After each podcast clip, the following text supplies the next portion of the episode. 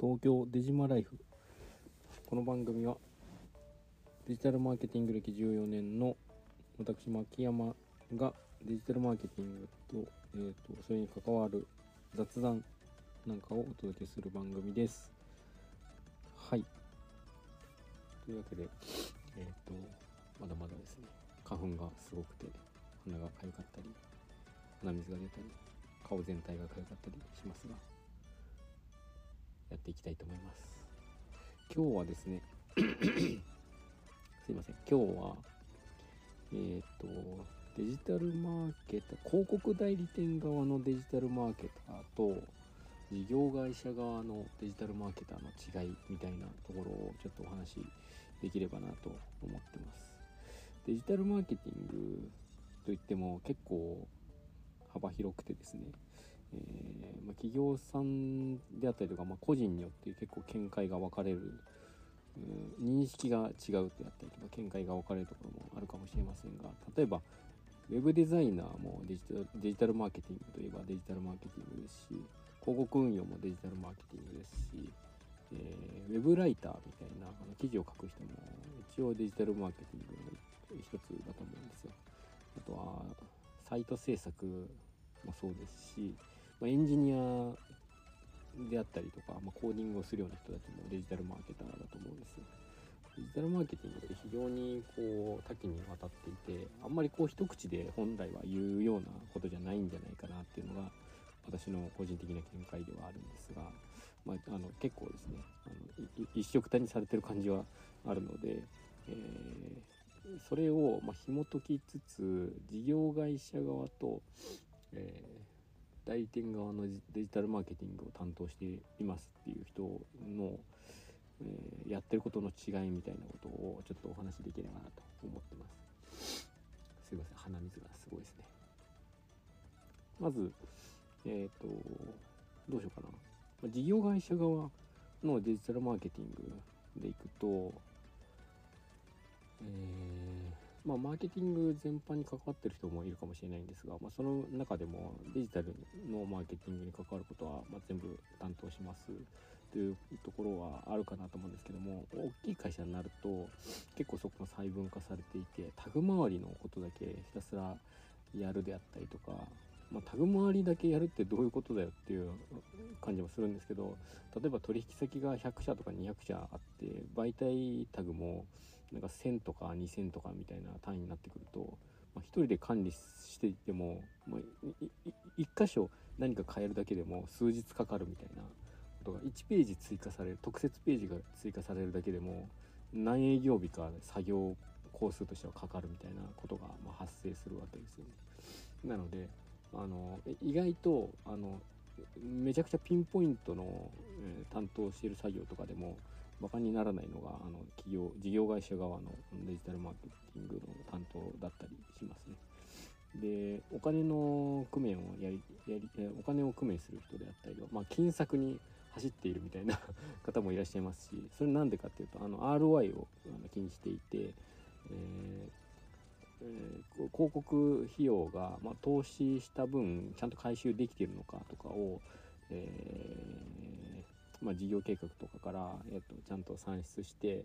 えー、この広告が費用対効果合ってるのかっていうのをちゃんと数字の面で、え見ていくみたいな人もいらっしゃいますしあの事業会社側だとあの実際に入稿とかはしないはずですよね。基本的に多分しなくて、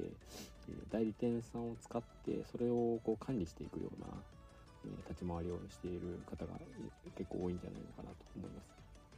あの広告媒体例えば Yahoo、Google の検索リスティングはやるとしても、えー、まあ、SEO もやって SNS もやってっていう風になっていくと全部を現場全部の、えーと、実際の作業とかをやっていくと、まあ、一人では全然身が足りないわけですよ、まあ、工数として足りないわけですよね。手が足りないというか。なので、えー、まあ、そこは代理店さんに各、えーえー、各分野の、えーとまあ、スペシャリストとして代理店さんを、えー、利用するというのが一般的な流れなんじゃないのかなと思います。なので、えっと、広告媒体例えば Yahoo じゃない何かディスプレイ広告であったりとか、えー、今だとちょっと新しいところでいくとマイクロソフト広告なんかは新しい検索の媒体として少し注目されてますけどもそういうところをまあやってみようかとかやりますって言って予算取りをして、えー、じゃあ、えー、これをやるので、えーと、入稿作業お願いしますっていうふうに振るところぐらいまでが、えーとだえ事業会社側のデジタルマーケティング担当の方が、えやられる守備範囲なんじゃないのかなと思います。で、まあ、それも一応デジタルマーケティングですよね。え、まあ、統括しているような立場としてのデジタルマーケティングなのかなと思います。で、えっと、対して代理店側のデジタルマーケティングでいくと本当にもう現場のことをガリガリやることが多いかなと思ってましてあんまり金策に走るとかっていうのはないと思うんですよ。ROI とか ROAS とかを気にしながらやる代理店さんであったりとか、まあ、その案件によってはあるかもしれないんですが、あんまりなくてですね、まあ、KPI として CPA を置いていたりするわけですよね。えーと、こいくら広告費をかけて何個何件コンバージョンが取れるかっていうのを獲得単価ということで CPA として表したりしますけどそれの、えー、そこを KPI としてひたすら、えー広告効果を追い求めていくのが代理店側の、えーと、デジタルマーケティングの中でいう、えーと、広告運用の人なんじゃないかなと思いますと。で、えー、なので代理店側は実際にじゃあこの広告媒体をやりますって決まったものを、えー、事業会社さんとすり合わせてこういうキーワードでいきましょうとかこういう広告文でいきましょうとか、えー、ディスプレイをやるのであればこういうバナーを出しましょうとかえレスポンシブ検索広告とか、レスポンシブ系の広告をやるのであれば、こういうバナーの組み合わせになりそうですとか、えー、こういう、え、動画の組み合わせになりそうですとか、そういうところが、えー、考慮して、え、事業会社さん側とすり合わせて、実際に入稿をして、え広告配信していて運用調整をして1日いくら使うのかとか入札をどうするのかとか考えていってこの広告文は良くないから停止にしようとかこう検索クエリでこういうものがあったから追加しようとかかなりこう現場側の、え、業務をやるのが代理店側のデジタルマーケティングなんじゃないのかなと思います。え、もしくは、えーと、SEO とかであれば、えーと、記事を、えー、ライティングしてくれるライターさんと、えー、やり取りをしたいしていって、実際にサイトの中に投稿していってそこの修正まで見ていくであったりとか、えー、あと画像の、うん、作成であったりとか、まあ、アイキャッチであったりとかそういうところを作っていくみたいなところであったり、まあ、YouTube とかであれば、えー、動画をどういうふうに編集していくのかであったりとかどういう脚本でいくのかとかどういうキャスティングでいくのかとか、えー、サムネイルを作ったりとかそういうところを、え、厳密にこうえ、細かいところまで、え、ディレクションしていたりするのが代理店側のお仕事なのかなと思います。なので、えーと、デジタルマーケティングっていう言葉にこう結構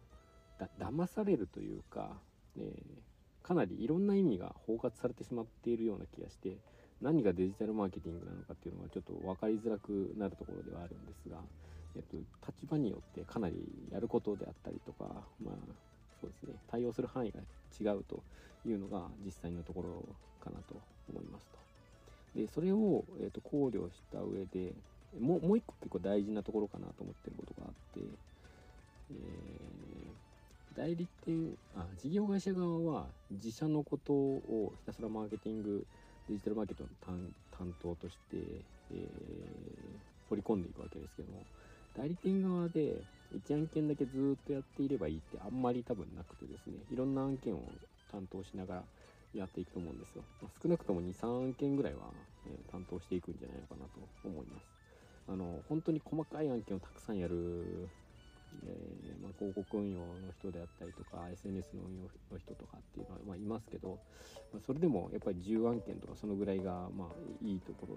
ちゃんと管理できる案件数の限界なんじゃないかな思います。なので